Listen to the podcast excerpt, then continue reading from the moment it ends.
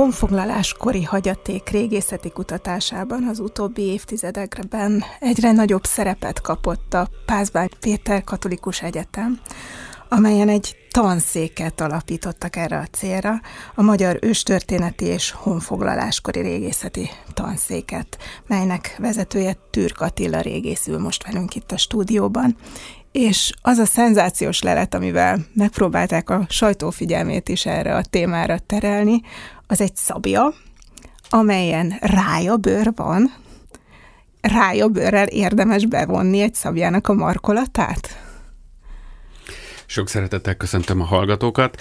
Úgy tűnik, igen. Az első hasonló lelet, már az 1930-es években vizsgálat alá került. Ugye van egy olyan szabjánk, ami nem Magyarországon van, de valószínűleg magyarországi eredetű. Ugye ez a híres Bécsi szabja, amely nem volt soha a földben, és a teljes markolata megmaradt. És ezen a rájebőrszerű bevonat, az teljes egészében megvolt, azt vizsgált tárgyává tették. Időközben azonban előkerült még néhány földben lévő, ami nagyon pici darabkákat sikerült megfigyelni. Kiváló restaurátoroknak itt is szeretném felhívni a figyelmet, hogy itt milliméteres nagyságú darabokról van szó. Felvetődik a kérdés, hogy miért kerülhet rája, vagy valamilyen déltengeri halnak a bőre rá hagyományőrzők, akik ezzel kísérleteznek, mármint, hogy ezeket a tárgyakat újraalkotják és kipróbálják, tesztelik, illetve középkori leírások, hiszen például a középkori japán szamuráj kardokon is, a markolatán is ilyen beborítás van. Azt valószínűsítik, hogy ugye ezek apró kis ilyen kis gumókból, göcsörtökből állnak, és hogy közöttük az a tenyéren lévő izzadság el tud folyni. És gyakorlatilag tulajdonképpen a szabi markolatának a biztos fogását teszi lehetővé, ami hát ugye azért, mivel az ember életéről, haláláról van szó, nem egy mellékes szempont adott esetben. Tehát a szabján van rájabőr, hogy kerül ugye rá a rájabőr? Onnan van a szabja, ahol a rájabőr kikerült a, a tengerből, vagy idehozták a pört, és itt rakták rá a szabjára? Hát jellegzetes honfogláskori szabjákról van szó, ezért természetesen úgy gondoltuk a kezdetektől fogva, hogy tulajdonképpen itt egy távolsági kereskedelmi termékkel állunk szemben, tehát hogy ide hozták például a Rájebört is. Ez abból a szempontból például nem volt újdonság, hogy a honfogláskori női sírokban elég gyakran fordulnak elő például ékszerként kaóricsigek ezek a fehér kauricsigák, amik szintén az Indiai óceánból származnak, tehát az, hogy a távolsági kereskedelem az már a nem hogy a honfoglalókat érintő 10. században, hanem nagyjából a Sejemút kialakulását kezdődően Krisztus 5. első századtól késő középkorig ez működött, ezt tulajdonképpen eddig is tudtuk. Isten igazából azok az adatok kezdtek el szaporodni most nálunk a honfogláskori régészetben is, amely ezeket a termékeket kezdte egy nagy, nagy, nagyobb számban kimutatni a honfoglalóknál, és ezek alapján merült fel az Isten igazából, hogy ö, sokkal közelebbi kapcsolatban állhatott a korabeli 9-10. századi sejemúttal, a magyarságnak az elődei, illetve még a honfoglaláskorba beköltözött, honfoglás időszakában beköltözött magyarság is. Ugyanakkor szeretném természetesen hangsúlyozni, hogy itt még folyamatban lévő kutatásról van azért szó, hiszen például a kapásból fölmerült, hogy a tokhalnak is van elég jellegzetes hasonló pikkelyzet, és erről vita folyt még. Tokhal pedig van. Hát a, a Tokhal, ezt elvileg igen, a, a, a Kárpát-medencében is. Ettől független természetesen, ha az kiderülne, akkor sem lennénk különösebben, vagy mondjam, kétségbeesve, hiszen maga az a szokás, hogy bevonják szabja markulatot rájabőre. Ez azért ettől függetlenül is egy eurázsi eredetű szokás, tehát valószínűleg a honfoglalók hozhatták magukkal ezt a tudást keletről a tudást hozták magukkal, mesterek itt készítették ezeket a szabjákat, vagy lehet, hogy ez valakinek az öröksége volt, és olyan régóta mondjuk egy családban volt egy szabja, hogy lehet, hogy jó messze voltak még akkor a magyar ősök, amikor ez a szabja elkészült. Hú, hát, fogós kérdés. Hát néhány szempontot felsorolnék hozzá. Valószínűleg a szabja helyben készült, és egész egyszerűen a, a honfoglalók voltak része, maradtak az etelközi szállások után is a része ennek az eurázsiai távolsági kereskedelemnek. Azt, hogy etelköz területén, ugye nagyjából a mai Moldáva és Ukrajna területét fedi le, tehát a Nyeszter és a Nyeper folyók vidékét. Ott ők részt vettek a távolsági kereskedelemben, rabszolgakereskedelemben, szlávokkal kapcsolatos rabszolgakereskedelemben, egyebekben. Erről írott források is szólnak, és a leletek is alátámasztották, amik ugye most 2011 óta, 7-11 óta most már igen jelentős számban kerültek el Ukrajna területén is őstörténeti leleteink, tehát az, hogy ők ennek a világnak a részesei voltak, és voltak ismeretanyaguk, ez adott volt. Az, hogy a Kárpát-medencébe való beköltözéssel megszakadtak a keleti kapcsolatok, erről vitatkozott korábban a kutatás. Most azt gondoljuk, hogy nem volt olyan súlyos az a besenyő vereség, ami miatt be kellett költözniük a Kárpát-Perencébe, ezen hamar túltették magukat, és mivel a kalandozó hadjáratok során, tehát az egész tizedik század első felében irdatlan mennyiségű ezüstpénzhez és egyéb kincsekhez jutottak Nyugat-Európa tekintetében, ezért fizetőképes keresletet jelentettek arra vonatkozóan, hogy azok a közép-ázsiai karavánok, illetve a sejemútban résztvevő kereskedők, ezeket megkeressék őket a Kárpát-medencében is. Tehát, és, Tehát és kibővült a ki... sejemút út? Hát Vagy tulajdonképpen igen.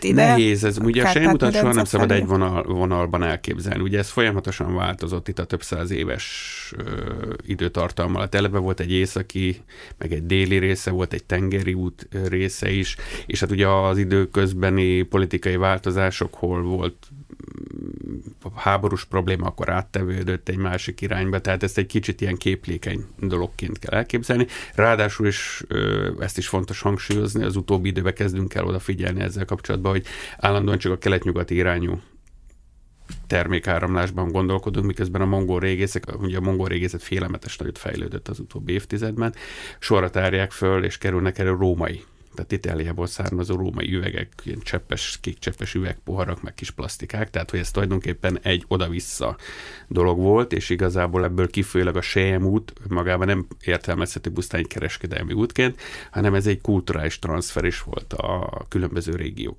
között. Sokszor és... használjuk ezt a fogalmat, hogy sejemút. Igen. De mi ez, hogy sejemút? Hogy kezdődött?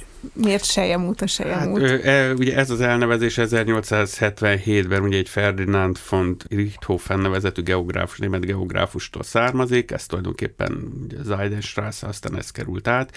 Tulajdonképpen onnan jött a név, hogy a legnagyobb mennyiségben, ugye a legizgalmasabb termék, ami ezen keresztül áramlott, ugye az a sejem volt, de természetesen üvegek, fűszerek jöttek ebbe az irányba, gyöngyök például, déltengeri és egyéb dolgok, és hát feltételezzük, hogy bizony ennek a része lehetett az, hogy ez a bizonyos rájabőr, vagy valamilyen ugye déltengeri porcos halnak a, a bőre kikészített állapotban, amit ugye tudták, hogy a kelet-európai sztyepén szeretnek a mondjuk markolatra, illetve hát nem csak a markolatra, valószínűleg maga a szabjának a hüveje is adott esetben bevont lehetett ezzel, csak az ugye ez nem maradt meg. Ennek fényében mm, nyilvánvalóan exportálhatták, vagy jöhettek ebben az irányban is. Fontos hangsúlyozni természetesen a honfoglaláskori régészet figyelmét ebbe az irányba, tehát a leglogikusabb irányba fordítja a Jászjákó halmi halbőrlelet kapcsán, de természetesen még a nyugat-európai eredet, hiszen kalandozó hadjáratok során nyugat-európai termékekhez is hozzájutottak, ezeket is át kell néznünk tételesen. Tehát a, még nyugatról is jöhetett ez a Elvileg rájaből. igen, elvileg feltételezhető, hiszen a mediterráneumban is vannak, de nem nagyon találunk olyan típusú tárgyakat a nyugat-európai korabeli régészeti leleteken, ahol ezt használták volna, az pedig, hogy mondjuk leültek volna a Adria partjára és rájára pecáztak volna a honfoglalók, hogy legyen rájébőr, ezt jelenleg nem tartjuk kellően megalapozott elképzelésnek. Úgyhogy sokkal logikusabb volt erről keletre, keletről beszerezni. Most hallgassunk megint egy kis zenét, és aztán folytatjuk a beszélgetést a Sejem útról, Türk Attila régésszel, és azokról a leletekről, amelyeket nem csak Jász, Jákóhalmán találtak, hanem több helyen Magyarországon, és mint hamarosan majd meglátjuk, akár Ukrajna területén is.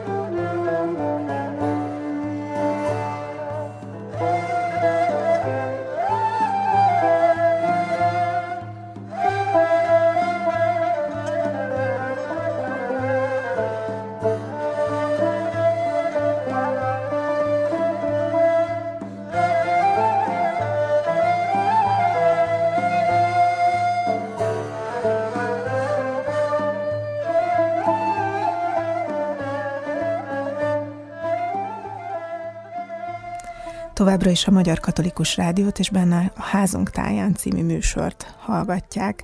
Most Türk Attila régésszel beszélgettünk honfoglalás kori leletekről.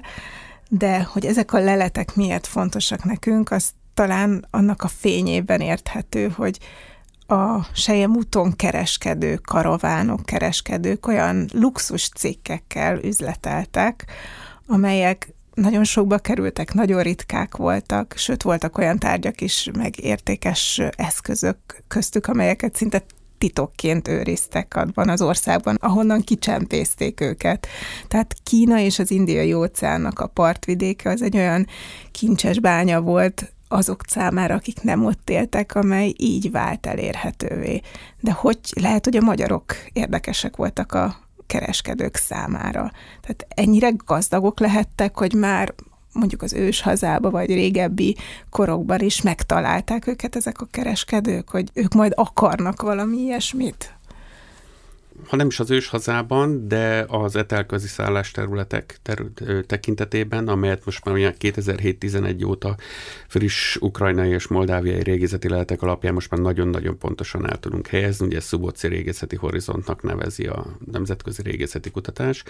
Ennek a leletanyagában bizony azt látjuk, hogy részei voltak, részesei voltak a magyarok a kelet-európai kereskedelemnek rendkívül nagy mennyiségű ö, például sejemlelet ugye került elő, csak azt a Mitrovkai 13-15 éves kislány sírát említeném, akinek a kínai sejembe volt a csizme, és az még aranylemezekkel volt kivarva pluszba. Tehát a régészeti lehetek egyébként tökéletesen átámasztják a muszlim források, etelközre vonatkozó muszlim források adatait a magyarokra vonatkozóan, akik kifejezetten jól öltözöttek és gazdagnak, tehát nemes fémekben és egyebekben gazdagnak írják le az etelközi magyarokat. Tehát úgy, úgy tudjuk nagyjából az írott források alapján, hogy ugye a szláv rabszolgakereskedelem, Bizáncba irányú rabszolgakereskedelem volt az, ami ebben az időszakban a gazdagság forrását jelentette, és ma már azt is tudjuk, hogy a 10. század első felében, tehát a 895-ös honfogláskor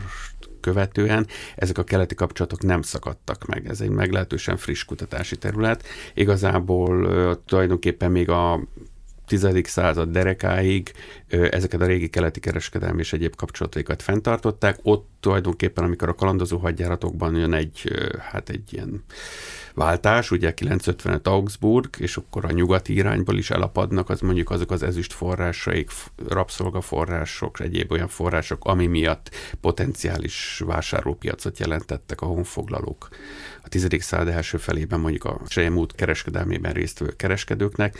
Szóval, hogy akkor változott meg Isten igazából ez az egész, de ezt megelőzően ők ezt keleti és nyugati irányból is. Hát ugye egy forrásadatot itt mindenképpen hagy említsek meg. Ugye a nomádokkal kapcsolatban általában nagyon minden, szinte mindenki, kínaiak leírják, hogy a színhunok, az ázsiai hunok imádják a színes sejmeket, a ruhákat, de a honfoglalóknál, egy déli tárai kalandozó hadjáratoknál a helyi krónikás le, teljesen meg többen vele írja, hogy a templomból az utolsó sejem párnát is összeszedték. És egy csomó esetben például, a, ha volt egy ilyen ütközet, akkor a magyarok nem mentek el, hanem a fogjaikat például egy, egy ilyen sejem csíkért engedték kiváltani. Tehát az, hogy a sejemnek egy ilyen kiemelt szerepe volt, teljesen természetes. Annyit jelen, jegyeznék még meg hozzá, hogy igazából nem csak a szépség és a színessége, most új, újabban a hagyományőrzők erre felhívták a figyelmet, akik viselnek is ilyet télen-nyáron, hanem hogy a sűrű szövése miatt a hőtartó képessége is a, a hagyományos lendvászonhoz képest ezerszer jobb volt azok a leletek, amelyeket megtalált akár a Pázmány Péter Katolikus Egyetem Magyar Őstörténeti és Honfoglalás kori régészeti tanszéke, azok valami változást jelentenek arról, hogy mi mit gondolunk a magyarokról? Tehát miért kellett egyáltalán a Pázmány Péter Katolikus Egyetemnek, hogy legyen honfoglaláskori régészete? Hogy ők foglalkozzanak, az, egy katolikus egyetem kutassa az őstörténetünknek ezt a részét? Így van, a pogány múltat Tulajdonképpen ugye itt azért arra is szó van magával a kereszténységgel, ha már az előbb betelköztem, említettük, egészen biztosan találkoztak, tehát nem volt ez számukra olyan típusú újdonság a honfoglalók esetében sem. Ugyanakkor én azt Tehát gond... nem tűzzel, vassal kellett téríteni. Hát nem volt egyszerű dolog, az, az tagadhatatlan, mert mondjuk az, hogy Szent Lászlónak, meg Könyves Kálmánnak még törvényeket kellett hozni ott a 1090-es években, meg még később, hogy a pogány temetőket be kell fejezni a használatát, azért látszott, hogy ez egy nem könnyű átmenet volt, mármint az, hogy kizárólagos vallásra tegyék. Ugye a keletieknél, a keleti embereknél, főként az ázsiai nomádoknál, ugye azért a vallási türelem az egy ilyen magától értetődő dolog. Tehát mondjuk Genghis Khan Ferenceseket tartott az udvarába a biztonság kedvéért, hogy hát ha, tehát azt az Istent is jó lenne a saját oldalára állítani. Tehát a keleti emberek döntő többség az, mármint amit az írott forrásokban tudunk, azok vallásilag rendkívül türelmesek, tehát teljesen más van ugye egy felfokozott igény a társadalomban a magyarság eredetének megismerésére. Ha erre van tudományos módszer, hogy ezt meg tudjuk ismerni, akkor azt mindenféleképpen támogatni kell, hiszen csak az igazság adhat nekünk ezzel kapcsolatban megnyugást, de arra nem is szeretnék különösebben kitérni, hogy azért, hogy a fel, felbukkanó neopogánysággal kapcsolatban itt a Pispaki Karnak azért volt körlevele hogy a, nem biztos, hogy jó ötlet a feltételezett ősvallás és a modern Mária kultusz szinkretista összeállítása. Úgyhogy tulajdonképpen azt gondolom, hogy a legjobb megoldása azzal születik ilyenkor, hogy akkor nem a szőnyeg alá söpörjük a kérdést, hanem igenis beleállunk, és akkor tudományosan elkezdjük kutatni. És akkor még hagyd tegyem hozzá az egyik legfrissebb eredményt.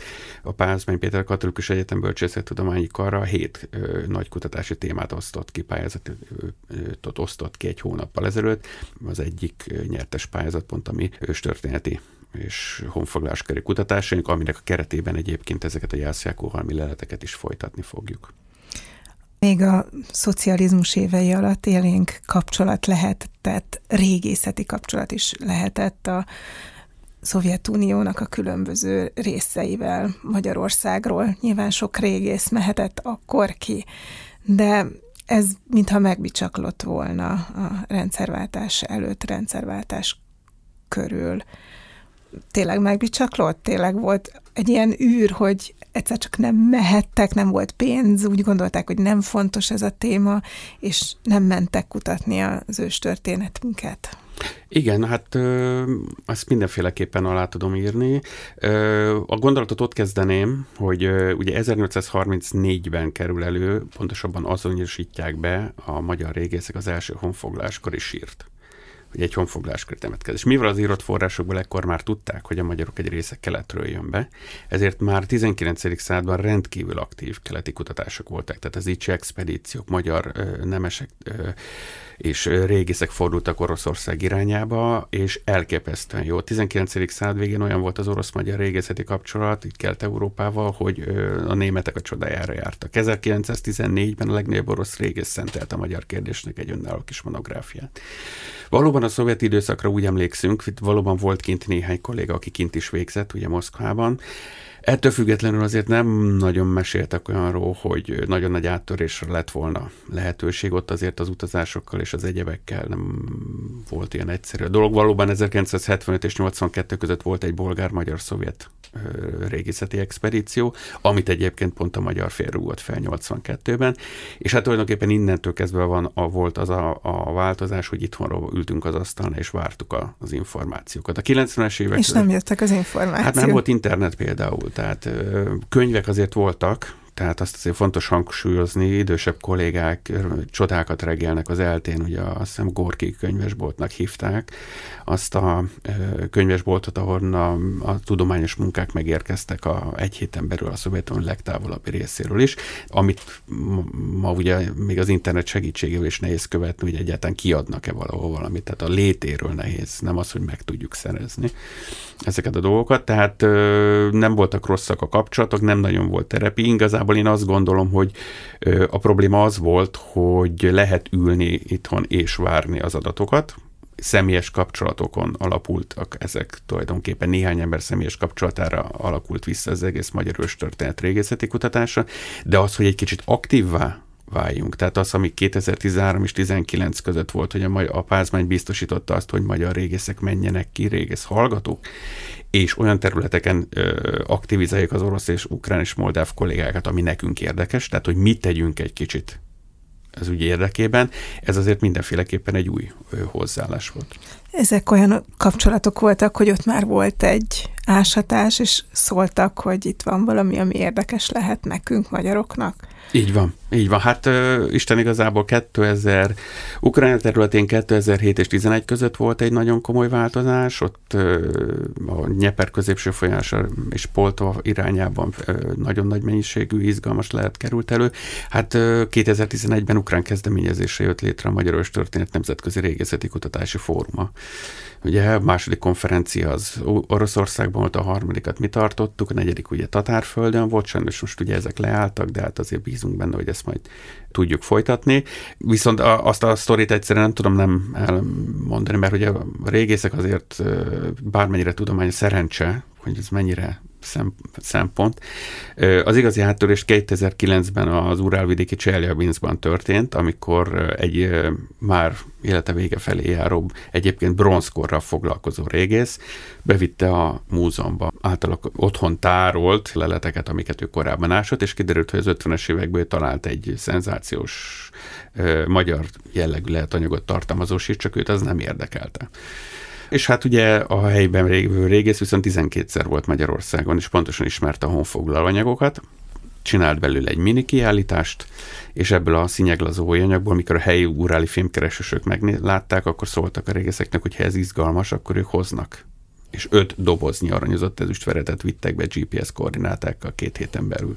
És aztán tulajdonképpen az Urál vidékén ennek hatására indult meg, és folyik mind a mai napig a honfoglaló anyaghoz hasonló lehetanyagot tartalmazó síroknak a régészeti vizsgálata tovább ássák, és hát hála Istennek ennek megindulhatott az archeogenetikai vizsgálata, mert az egy nagyon izgalmas kérdés volt számunkra, hogy ezek tulajdonképpen csak divat elemek, hogy hasonlóan növényi díszítésű, palmettás, aranyozott ezüstvereteket használnak ők is, vagy pedig ezeket biológiailag kapcsolatban lévő emberek használják. Vajon ezek a leletek ott maradnak, és azok a kutatók kutathatják, akik ott vannak, hmm. tehát a, akár az Urál, akár az Etel mentén talált leletek, azok helyben maradnak? Magától vagy? értetődik. Igen, tehát Magától akkor mi csak értetődik. így távolról nem, csodálhatjuk őket. Nem, szó sincs róla, hát oda mehetünk ott.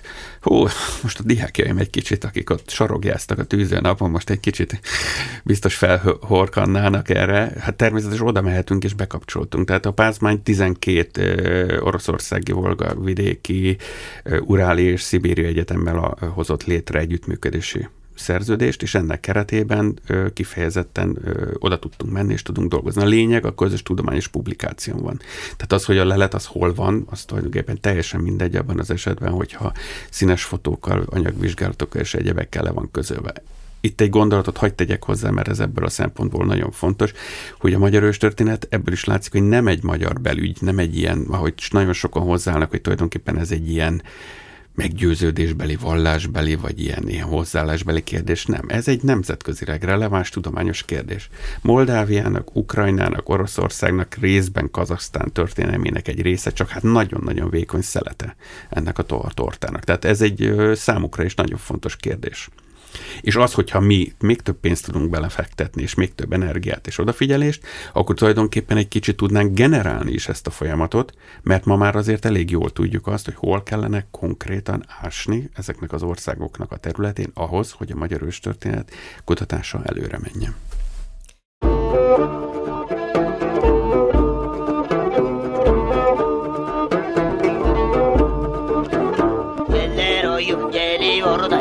아쇼데끼요 길대도만 아리라일 아쇼데끼요 제체노루 장나버르다이 아쇼데끼요 제리섬도 셰칠레벨 아쇼데끼요 젤레로용 젤리버르다 아쇼데끼요 길대도만 아리라벨 아쇼데끼요 제체노루 장나버르다 아쇼데끼요 제리섬도 셰칠레벨 아쇼데끼요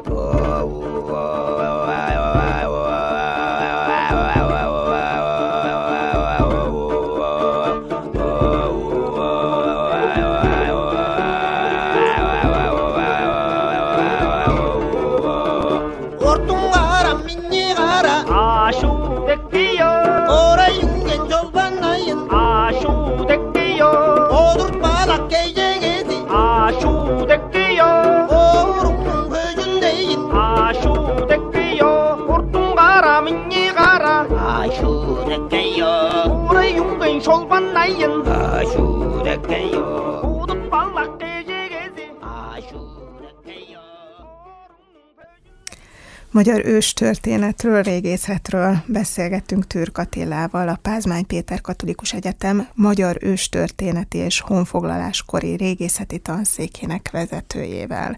Most messze kalandoztunk, az ős haza tájait néztük meg, de térjünk vissza a Kárpát-medencébe és azokhoz a leletekhez, amelyeket itt talált Türk Attila is, és amelyek szintén kötődnek a Sejem úthoz hol, hogy miért ásnak ma a régészek.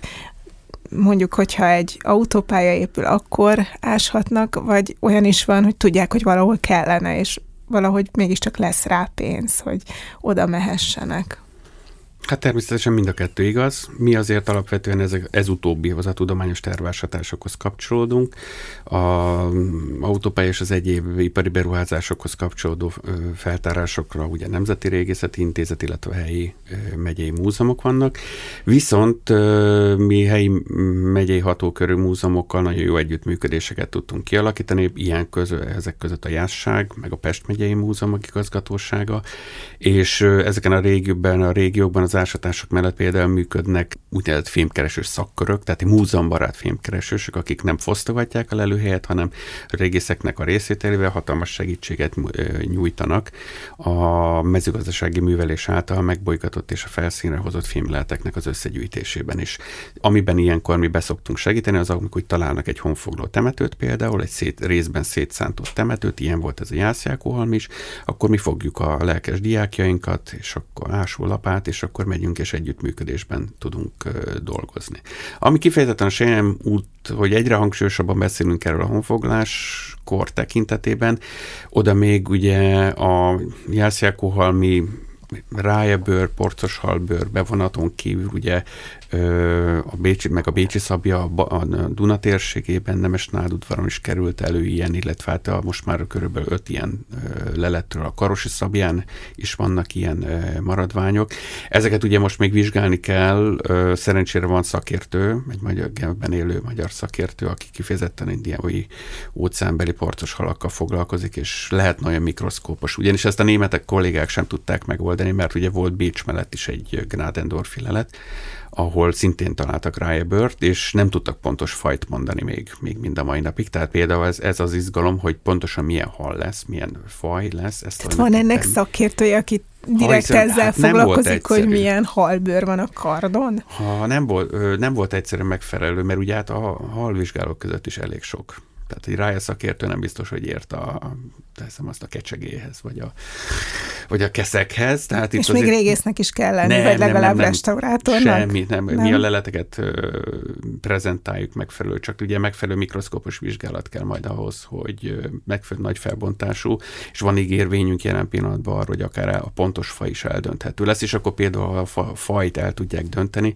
akkor az alapján egyértelmű lesz, hogy mediterráneum, tehát kalandozó hadjáratok révén jutottak hozzá, vagy pedig tényleg a sejemút. És ha az indiai óceánból fog származni ez is akkor, vagy abból a régióból, akkor nyilván nem merülhet föl más logikus magyarázat. Miért olyan fontos nekünk az, hogy a sejemútról érkezzenek hát, ezek a Mert a magyarok meg a külkapcsolatairól nem nagyon tudunk so, sokat a tizedik században, az az igazság. Tehát az, hogy ők mennyire váltak részévé, mennyire váltak ki például a honfoglalással az eurázsiai kontextusból. Eh, nagyon sokan hajlottak erre a régészet, főként a történész kollégák, hogy a besenyő vereség után akkor mi már keletre nem néztünk, csak nyugatra, és akkor minden csak nyugat, meg már tudatosan fel akartuk venni a kereszténységet, meg minden át, szóval ez most az utóbbi időben azért nem egészen így tűnik, nem úgy tűnik. Rendkívül jó lehetett ez a most a elnézést a pesties kifejezés, ez a biznisz példa etelközben, ugye hát etelközi őstörténeti anyagon olyan mennyiségű nemes fémet, sejmet és egyéb drágaságot találunk, hogy egyszerűen nem látjuk be annak az okát, hogy ők ebből ki akartak volna maradni.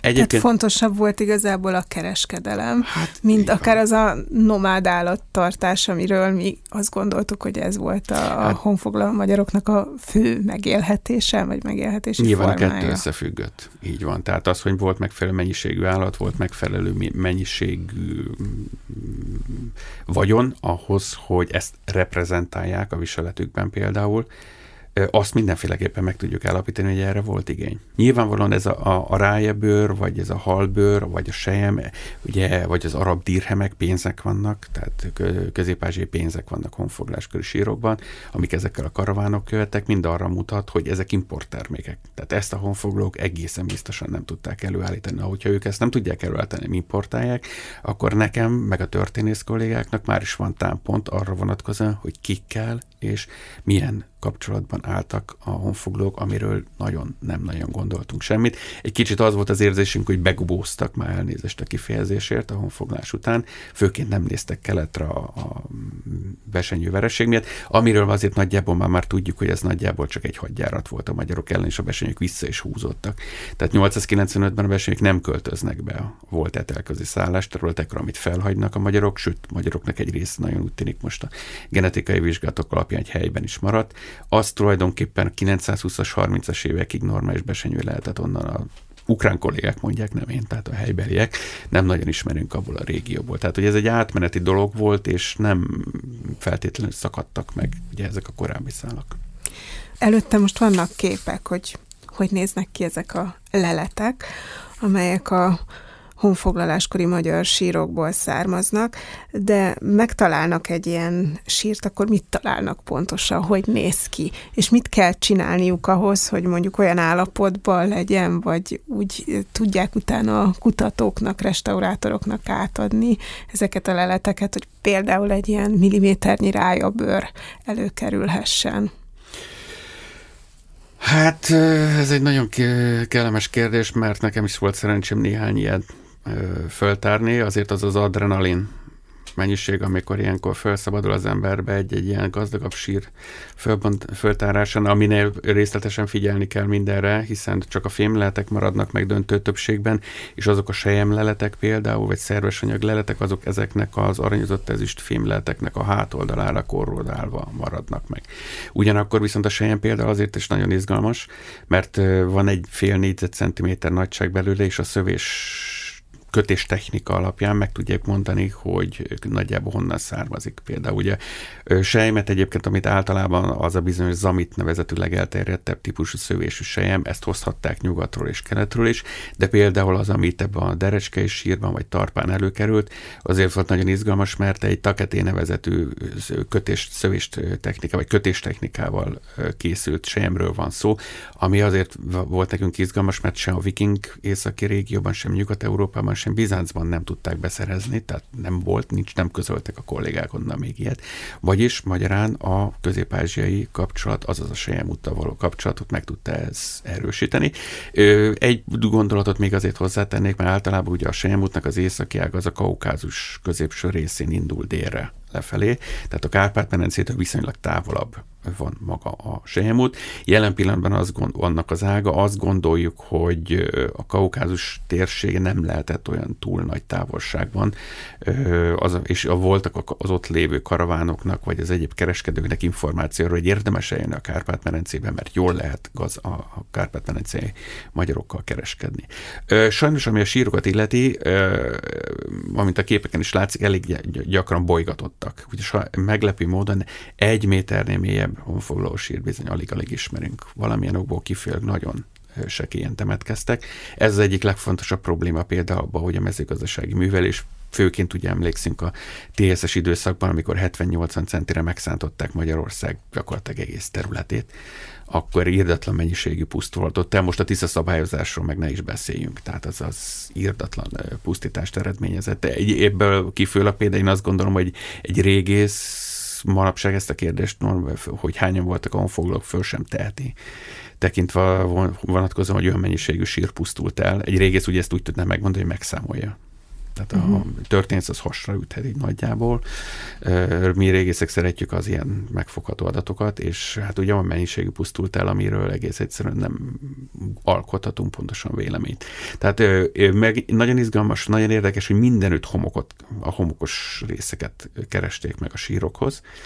Tehát nagyon puha talajba temetkeztek, és hát alapvetően ugye aranyozott ezüst tárgyakat találunk ezekben a sírokban, néha rész, bronz, öntvényeket találunk.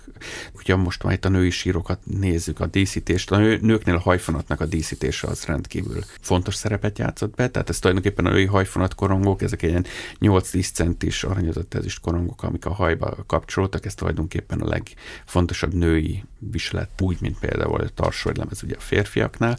A hajjal kapcsolatos ékszerezés az nagyon fontos volt, tehát tulajdonképpen most már nem biztos, hogy fülbevalóról, pártárról, hajfonatkorongról beszélnék, hanem egyre inkább kirajzolódik, hogy tulajdonképpen, amit az orosz régészeti kutatás fejdísznek nevez, tehát hogy ennek van egy komplett összessége a fülbevaló, amit gyakran lánccal kötötték össze a fülbevalónak a karikáit, stb., hogy ez egy ilyen komplett rendszert alkotott a női díszítésnél, és egyébként pont azon az Urál vidéken, a Káma Urál vidéken ez nagyon szervesen megfigyelhető. Ami De ezeket van, egyébként, ezeket a sírokat, amikor megtalálják, akkor azt meg tudják mondani, hogy például valami koporsóba temették, vagy egy zsákba tették, valamibe begöngyölték a a halottaikat. Koporsónak van lenyomata, nincs meg maga a kompletten a koporsó, elszíneződése van a fának, illetve még egy olyan jellege van, hogy mivel ugye rönkoporsót alkalmaznak nagy valószínűséggel, ezért a karok nem a sírolján, hanem néhány centivel magasabban kerülnek elő, tehát alattuk van egy pár centi betöltés, ugye, ami a koporsó, mert ugye a fa az kitart, feltartotta a kezet, de ettől függetlenül a textillepelbe való becsavarást is feltételezzük ezeknek a síroknak az esetében. És ezek a temetők nagy temetők, tehát egy település temetkezhetett valahova, vagy hogy képzeljük el ez hát akkor most... életnek, vagy lakáskultúrának a lenyomatát a temetőben? A legkényesebb kérdésre tetszett rátapintani, honfogláskör régészetben, ugye ha van még két kérdés, amivel semmit nem tudtunk kezdeni, vagy mind a mai napig nagyon nem tudunk mit kezdeni a honfogláskör régészetben, az egyik az, hogy hol vannak azok a szlávok, akiket ugye a helyi nevek és az írott források jeleznek, másik pedig, hogy hol laktak.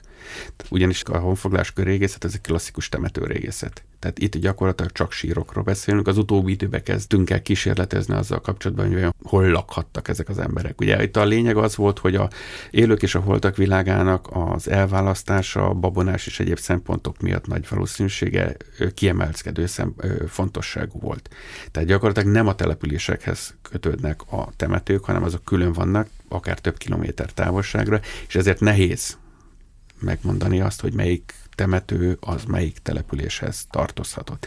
Az alapján is valószínűsítjük, hogy ebbe ugye alapvetően változás nem is a kereszténység közvetlen felvételével történik. Ott azt látjuk, hogy használják a régi temetőket, viszont ezek a gazdag anyagok, a ló meg az egyéb, ez ugye eltűnnek a sírból, tehát ott a akkor egy-két ékszer kerül amikor elfordult a pap, ezt esetleg akkor bedobták még mellé. De igazából ugye az 1990-es években, amikor László és Kálmán hoz döntést, hogy akkor a temetőnek mostantól kezdve a településen kell lennie a templom körül. És azért gondoljuk azt, hogy az ezt megelőző időszakban azért nehéz összehozni a telepeket a temetővel, mert ezek távol voltak egymástól. Akkor ismét hallgassunk egy kis zenét, és utána folytatjuk a beszélgetést.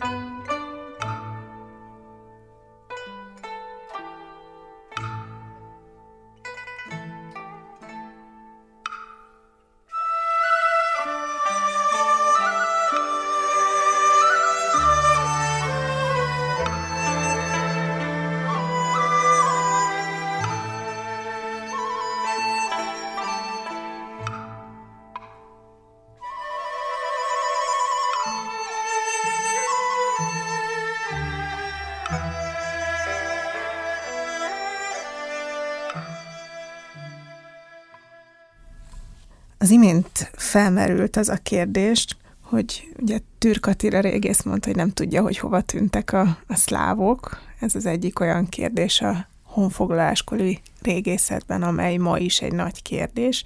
Miért kérdés, hogy hova tűntek a szlávok, hogy, hogy nincsenek itt, vagy miért kéne itt lenniük egyáltalán? Hát nem, hogy hova tűntek, hanem hogy még nem bukkantak föl. Ugyanis uh, nyilván a magyar nyelvben jelentős mennyiségű uh, szláv jövevény szó van, ugye ezt nagyjából mindenki tudja, ráadásul azt is tudjuk, hogy ugye ezek déli uh, szláv jövevényszak, ugye Budapest, ugye a Pest nevében, ugye a Pecs, mint uh, kemence. Tehát még az is egy szláv eredetű. A, most a Nógrád, Csongrád, egyéb Visegrád helynevekről ne is beszéljünk. És ezek nagyon régiek. Igen, nagyon úgy tűnik, hogy ezek, mivel átvették a, a magyarok is, ezek nyilván valami hely korábbi, jelentős, hogy jellegzetes, hogy át szokták venni. Nem akarok nyelvészeti kérdésekbe különösebben benne menni. A helynévkutatás is nagyon buk, sok buktatóval jár, de hogy azt meg kellene magyarázni, hogy ezek a, ez a sok grád végződésű dolog, meg az, most a többiről nem is beszélek, honnan jön. Az írott források adatairól meg nem is beszélve, ez egy ö, feszítő kérdés. Ugye az a probléma, hogy a régészeti kutatás alapvetően a szlávokat, a 6-8. században kialakuló szlávokat ugye a hamvasztása, halott hamvasztás szokásával kötötte össze mindig, és mind a mai napig sokszor ezt keressük a honfoglalók környezetében is.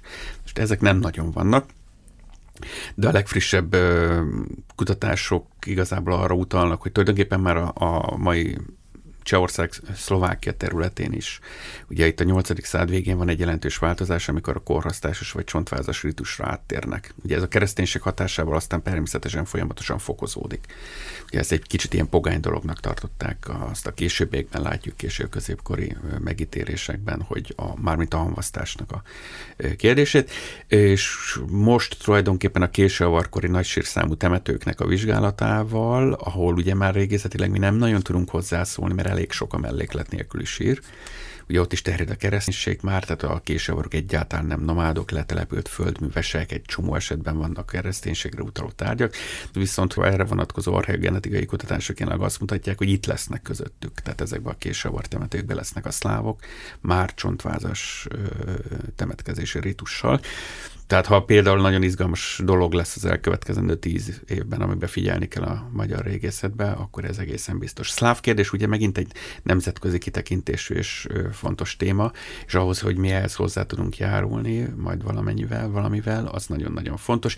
És akkor még itt egy gondolat erejéig, hogy mennyire jók voltak még a háború előtt korábban az ukrán-magyar tudományos kapcsolatok is, és adja Isten, hogy ez így maradjon a későbbiekben is a helyzet rendeződésével. Ugye például az első már nem hamvasztó kelet-európai szlávok, ugye a Steppe szélén élő szeverjánoknak a csontváza síréból, ugye a mi genetikai laborunk kapott mintát. Még 2017-ben, ahhoz, hogy meg 18-ban is, hogy pontosan el tudjunk különíteni azt, hogy az egykor szom, egymással szomszédos magyarok és szlávok között genetikailag hogy néznének ki a kapcsolatok. Nyilván a régészetnek ez egy viszonylag új ága, hogy genetikai vizsgálatokat végezhetnek, akár a Kárpát-medencéből előkerült leleteken, vagy az etel közben, vagy az uráltáikán előkerült leleteken, régi leleteket is lehet vizsgálni. Tehát ugye említette, hogy sok olyan lelet került elő, amelyeket nem kötöttek össze a magyarokkal, mert olyan ásta, akinek nem jutott eszébe, hogy ez vajon magyar Világos. vagy nem magyar. Azokat hát, így utólag meg lehet vizsgálni? Hogyne. Abban az esetben heltették a csontokat, és jól dokumentálták, nem keveredtek. Ugye itt a leg, mindig a legnagyobb ö, félelem attól van, ugye, hogy Miután kikerül a földbe egy tárgy, akkor egyrészt az el is tud pusztulni, lásd egy csomó kelet-európai lemezről, és még fekete-fehér fényképünk sincs, csak egy-egy rajz. Másrészt meg ugye a, a csontanyagot, hát azért nem mindig tartották kellően becsben, tehát össze tudott keveredni, ezért például radiokarbon korhatározás nélküli csontokból, amire csak úgy rámondja bárki, hogy na akkor ez egy itt tudom, egy 8. századi szláv vagy egy keleti magyar, ennélkül nem szoktunk elkölteni pénzt genetikai vizsgálatra, hanem mindig van egyfajta kontroll. De a lényeg pont ez, és a mi kutatásunknak is ez lenne a lényege, amit most indul egyébként ez az új pázmányos projektben is, hogy Ugye még vannak 70-es, 80-as évekbeli közöletlen oroszországi ukrajnai adatok. Nem, hogy a, a friss utóbbi éveknek a, a dömpingje, ami igazából egy óriási dömping volt Ukrajnában, és aztán főleg Moldáviában. 19 és 21 között ugye Moldáviában egy őrületes reform, vagy egy, bocsánat, egy ilyen forradalom, magyar őstörténeti forradalom ment végbe abban a tekintetben, hogy mennyi leletet találtak hanem a, az, hogy ezeket korrektül dokumentáljuk, meg legyen róla minden adat, és építsünk egy olyan adatbázist, amit majd, lehet, hogy most én sem ismerem föl, de az én diákjaim, meg majd az azt követő generációk, majd ők már fel fogják ismerni, mert folyamatosan bővül. A, a gyanús, mondjuk így, hogy gyanús vagy magyar jellegű leheteket tartalmazó kelet-európai sírokból egész egyszerűen csináljunk egy adatbázist. Fotó a tárgyakról, csontminták, stb. stb. minden vizsgálati lehetős antropológiai vizsgálatokkal, archeogenetikai vizsgálatokkal kiegészítve. És gyakorlatilag csináljunk egy olyan progresszív adatbázist, amit majd száz év múlva is újra tudnak értékelni. Tehát, mert az adat, az soha nem fog megváltozni, és ez itt a fő probléma. A magyar történetkutatásnak, ha volt egy nagyon komoly régészeti problémája, akkor mindig az volt, ugye annyira feszítő volt ez az 1834 óta keressük a honfoglalók párhuzamait, de nem találjuk Kelet-Európába című dolog. Már volt, aki fel is adta, azt mondta, nem is érdemes keresni hogy ö, egész egyszerűen egy csomószor így mazsoláztunk már, bocsánat a kifejezésért, tehát ha Kelet-Európába előkerült egy lemez, akkor egyből húztuk oda a magyar vándorlási útvonalat, és kivettük a kontextusból még el sem mentünk lefényképezni a tárgyat az adott esetben. Tehát ebből mindenféleképpen ki kell lépni, mert mindig a helyi kontextusában kell értékelnünk azt, hogy hiába lehet egy tarsolylemez, adott esetben az lehet egy divat tárgy, mint ahogy most például ugye nemrég Ukrajnában ugye előkerült, most nemrég közölték, ugye egy klasszikus rusz varég eredetű sírban volt egy lemez, mert megtetszett neki, és azt a divatjának a részének vette. Tehát ezeket óvatosan kell nagyon kezelni, és minél több lesz az adat a jövőben, annál pontosabban tudjuk a, nem is magyar őstörténetet írni, mondanék, hanem koreai magyar történetnek hívjuk most, mert ezt már az ős történet, ez kiváltja az őskor ősember fogalmát, vagy asszociáciát, és ugye nem erről van szó. Tehát ezért fognak a hallgatók is egyre inkább a koreai magyar történelem fogalmával találkozni, amit egyébként a német meg az angol szakterminológiák, sőt az orosz is így írja le. Mi a következő cél a Pázmány Péter Katolikus Egyetem Magyar Őstörténeti és Honfoglaláskori Régészeti Tanszékének? Egy helyszínre mennek, vagy mi a legközelebbi kihívás? Tehát most nyilván nem utazunk. Tartjuk a kapcsolatot, Ugye itt azért nem csak tudományosan baráti kapcsolatokról is volt szó, van szó, tehát mind az orosz, az ukrán és az orosz féllel, moldáv féllel, tehát nyilván ez egy jelenleg egy kényes szituáció, de mi mindenkinek segítettünk a kutatási tól elkezdve magánéleti vagy egyéb dolgokban. Ez a jövőben is így lesz természetesen, tehát tartjuk a kapcsolatot. Most, amire mi szeretnénk fókuszálni, az a, hát hogy mondjam, a hátizsákból cipelt feldolgozatlan cuccok amit még a 70-es, 80-as években bizonyos kollégák ugye nem csináltak meg. Amit lehet és beszélben van, mert például Tatárföldön vannak 74 óta dobozban lévő leletek, amiket meg kellene vizsgálni, mert az 24. órában vannak. Tehát amit mi szeretnénk, hogy ami rendelkezésre áll jelenleg, azt fel tudjuk dolgozni az utókornak. Köszönöm szépen Türk Attilának, hogy eljött a Magyar Katolikus Rádióba. Köszönöm a meghívást. A Házunk táján című műsort hallgatták, melyben ma a korai magyar történetnek egy szeletéről beszélgettünk, egy rájobbőr darab kapcsán, amelyet egy szabján találtak. Búcsúzom a hallgatóktól, technikai munkatársunk Fülöp Csaba nevében is Szabó Csillát hallották.